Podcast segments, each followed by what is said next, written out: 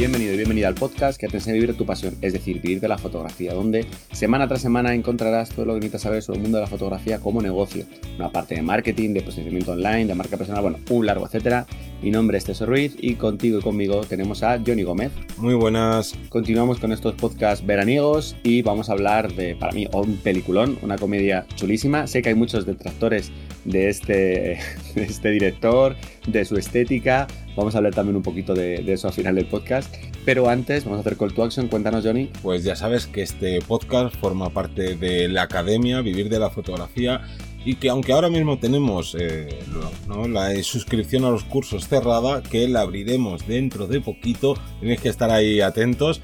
Lo que sigues teniendo disponible son eh, las consultorías con nosotros y si quieres más información sobre estas consultorías, tanto de marketing como de técnica fotográfica, las encuentras en vivirdelafotografía.es barra consultorías. Bueno, vamos a empezar hablando de este peliculón, como es el Gran Hotel Budapest. Para mí una película que, que, que es súper tierna, que es una película muy disfrutable en familia, con amigos.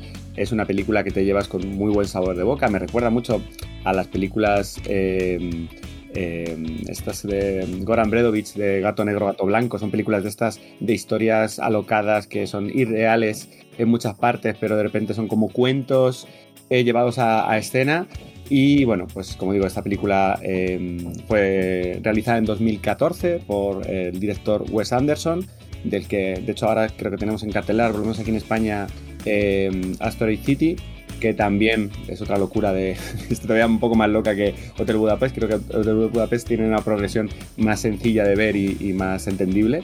Y como digo, el, eh, este director es muy famoso por la estética por la forma que tiene de componer, de crear, de jugar con los colores. En este caso tiene un director de foto que es eh, Robert Geoma, que es el que está realizando toda la, incluso la, la color, colorimetría, todo el color, toda la luz, que es alucinante. Ahora hablemos un poco más de eso. Pero bueno, voy a deciros el resumen sin spoiler. Sé que voy a decir dos líneas, no puedo decir mucho más para no contar sobre la película, pero plantearlo como una historia, como un cuento eh, loco, mm, que vas contando como si fueras inventándote un cuento para tus hijos o para tus amigos una noche, ¿no? Que quieren que se duerman. Bueno, pues tú te vas inventando así, pues. Es la historia eh, que cuenta, bueno, eh, como Gustav, eh, que es un legendario conserje de un elegante hotel de Europa, como está en decadencia ese, ese hotel, o bueno, cómo va cambiando un poco en la década de 1930 y además añade a otro personaje que para mí me parece clave, que es el jovencito, su protegido, eh, Zero Mustafa, que es como otro personaje como muy icónico. Entonces, qué diferentes historias y peripecias le van pasando a este conserje, cómo se va deshaciendo de un montón de problemas, cómo aparecen un montón de nuevos, cómo están contra la pared, pero de repente, bueno, y todo esto apoyado, como digo, de una estética visual para mí alucinante, distinta, eh, muy cuidada, muy diseñada al milímetro, con un mimo brutal, con unas... Eh, con una simetría, con unos colores, o sea, todo está tan calculado que para mí parecería eh, una locura, parece como eso de un diseñador que ha buscado el mínimo detalle y, y, que tienes que ver varias veces la, la, película para, por lo menos para mí, como digo, para mi gusto, para ver todos los detallitos, lo bien que está, que está um, planteada, eh, los planos, bueno, hablaremos también un poco de planos tal, pero re, respecto a la estética visual es distinta. Ya de primeras, en cuanto la ves, dices, ostras, que de colores, ostras, que, que, que simétrico todo, ¿no? Que encajonadito, que colocadito. Sí, ¿no? Eh, Casi que ves cualquier plano de ya no solo de esta película, sino de Wes Anderson en general, y dices, mm. vale, no la he visto, pero sé que es una película de Wes Anderson por lo que dices tú. O sea, simetría, esos colores. De hecho, hace, hace poco eh, en Instagram vi mucha gente que se había bajado el filtro de Wes Anderson y iban a comprar el pan y se ponían.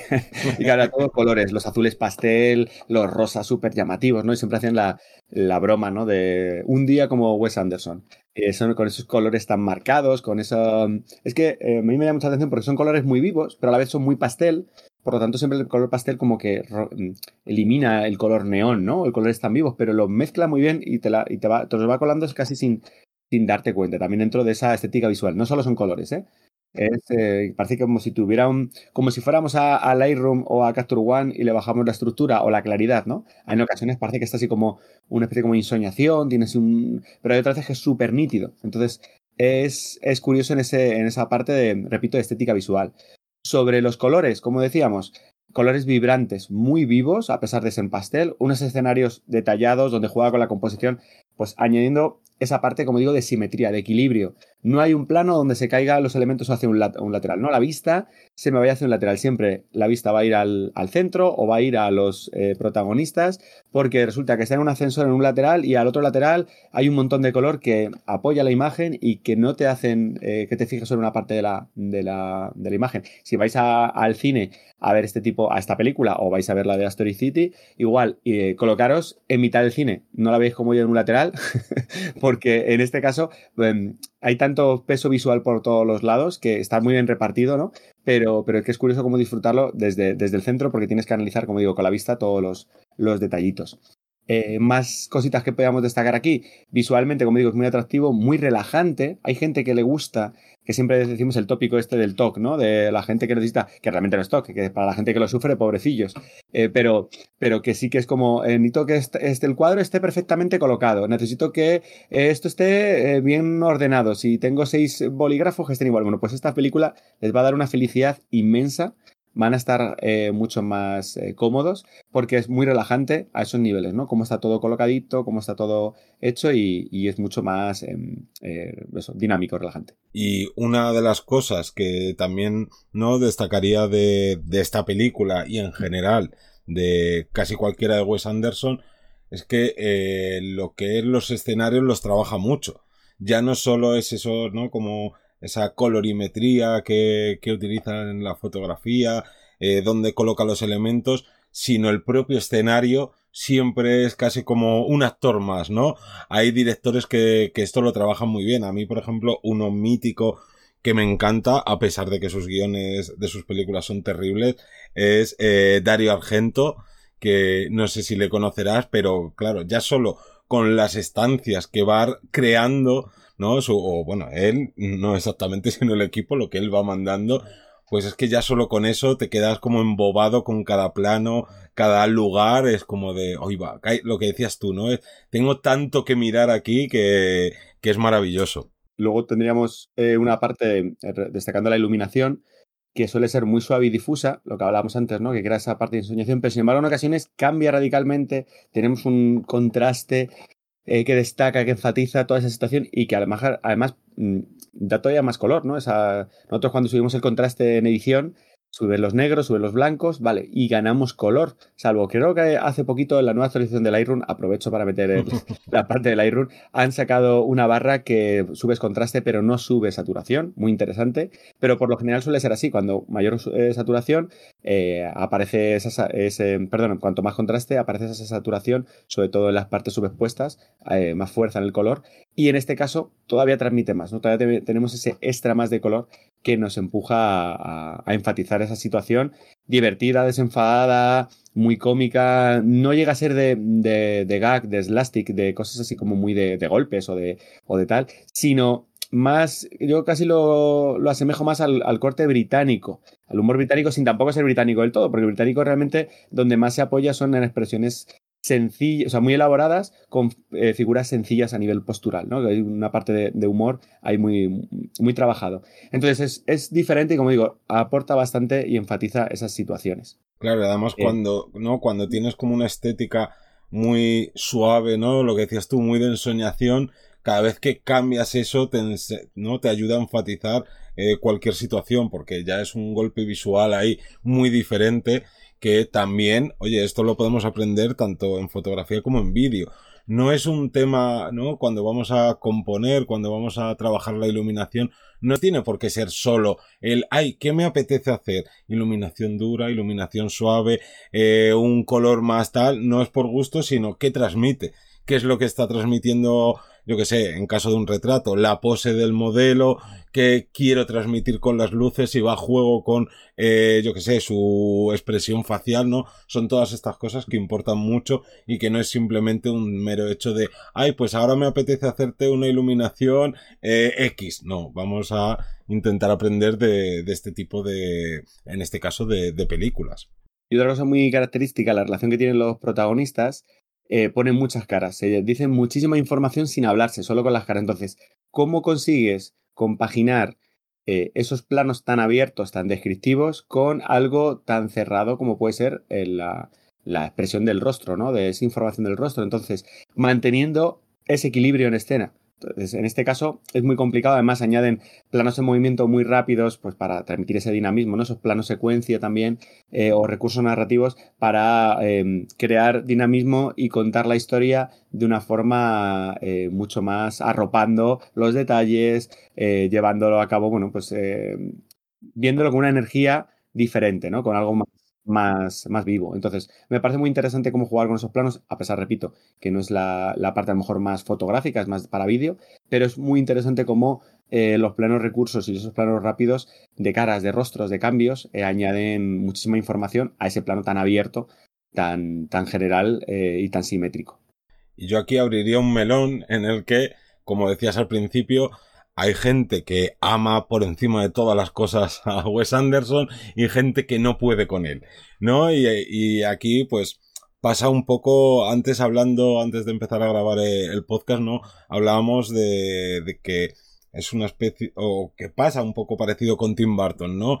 Hay gente que cualquier cosa que saque Tim Burton es lo mejor del mundo y otros que yo me incluyo en la segunda parte que es como de, joder, qué pereza Tim Burton, por lo menos a día de hoy, tiene peliculones, los disfruto, pero yo creo que llevo sin ver una película de Tim Burton, pues, y aquí ahora mucha gente me querrá degollar, pero yo creo que la última suya que vi, y me consta que, bueno, y quiero ver alguna película después, pero la última fue la del barbero este de Sweeney seguramente la última, pero bueno, Estaría bien que en comentarios o que nos hicierais llegar qué os parece Wes Anderson, si os gusta o si no os gusta. Pero más allá de esto, aquí como la enseñanza que podemos aplicar ¿no? dentro de, del negocio fotográfico o videográfico es que por mucha gente que haya odiando a Wes Anderson o que mucha gente que se subió al carro de Buah, Wes Anderson es increíble y luego a fuerza de ir viendo más películas ha sido como de ay es que eh, hace, lo mismo. Claro, hace lo mismo, se repite o tal. Aquí lo que está claro es que, ya sea Tim Burton, ¿no? Por haber sacado este tema, o sea Wes Anderson, película que saca, película que tiene un público hiper fiel. Y aquí va un poco lo que hablamos muchas veces de la marca personal, y ya no solo de la marca personal, sino de la estética que puedan tener tus fotografías.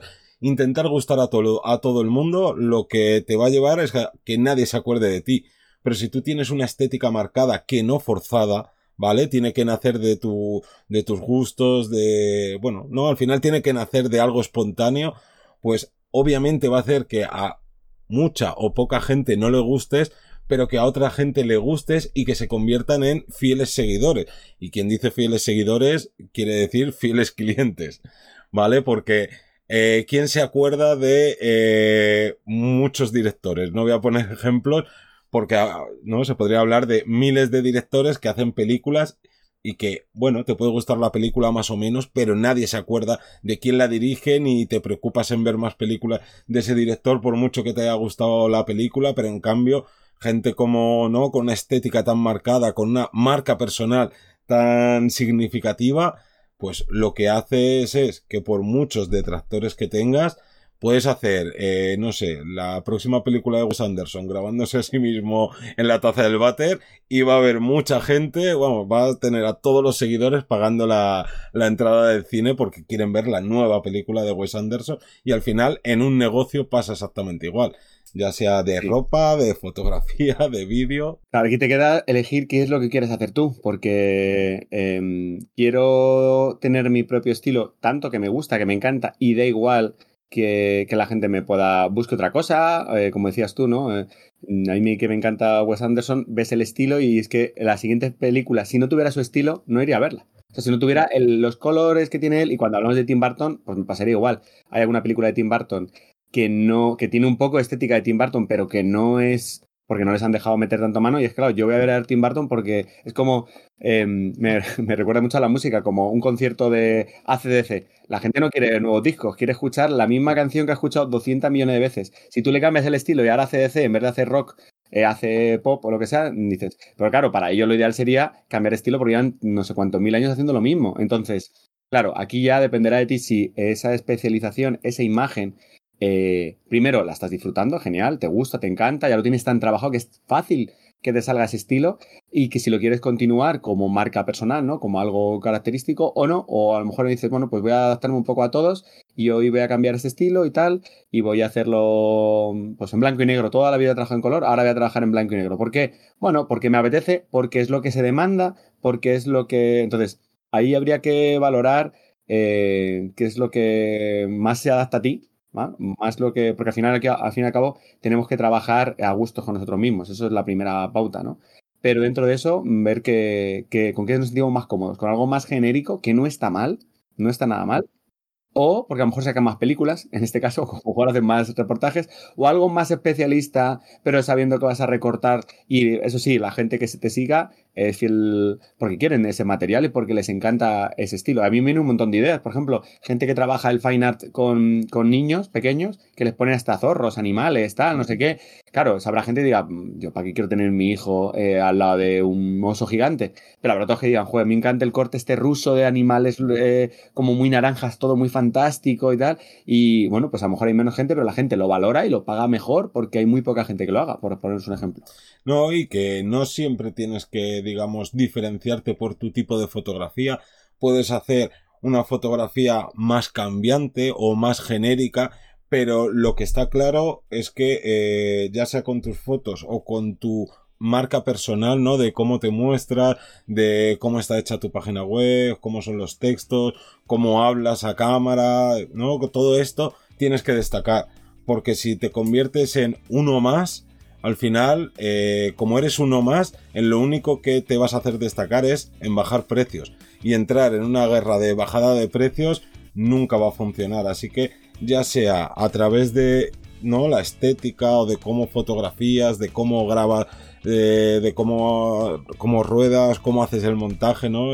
Hablando del tema de vídeo o por la parte de marca personal, tienes que ser eh, tú, eso siempre, pero tienes que ser diferente. Si no, mm, nadie va a estar hablando de, pues no, volviendo al tema del, cine, de la última película que se llama Papá en apuros, que será un éxito en taquilla, pero nadie sabe quién la ha dirigido. Porque al final es de, sí, sí, tú dirige, yo te contrato para estar dando órdenes, pero no te salgas del ABC de película comercial, no sé qué, que al final también, pues eh, me viene ahora a la mente que pasa un poco con, con las películas de Marvel. Da igual casi el director que dirija una película. Por lo mismo te la dirige eh, Josh Whedon que te la dirige Kenneth Branagh. Y ya me dirás tú que, en qué se parece Kenneth Branagh o el cine de Kenneth Branagh con el de Josh Whedon. Pero luego pones una película de ambos al lado de otra y una puede ser mejor o peor, pero no hay muchas diferencias. Entonces, pero bueno, eso también es otra estrategia que tiene Disney y que obviamente no podemos aplicar porque ni somos Disney ni tenemos el presupuesto en publicidad ni el bagaje de, todas las historias de, de los cómics. Pero bueno, yo creo que podemos dar por finalizado este podcast que me acabo de dar cuenta que nos hemos liado a hablar y mm, de podcast cortito nada, llevamos aquí 18 minutazos, pero bueno, cuando se está a gusto en vacaciones, pues a disfrutar de las cosas. Que nada, que nos despedimos y que la próxima semana tenéis otra ración de episodios veraniegos, así que nos escuchamos el próximo lunes a las 7 de la mañana. Un saludo. Hasta luego.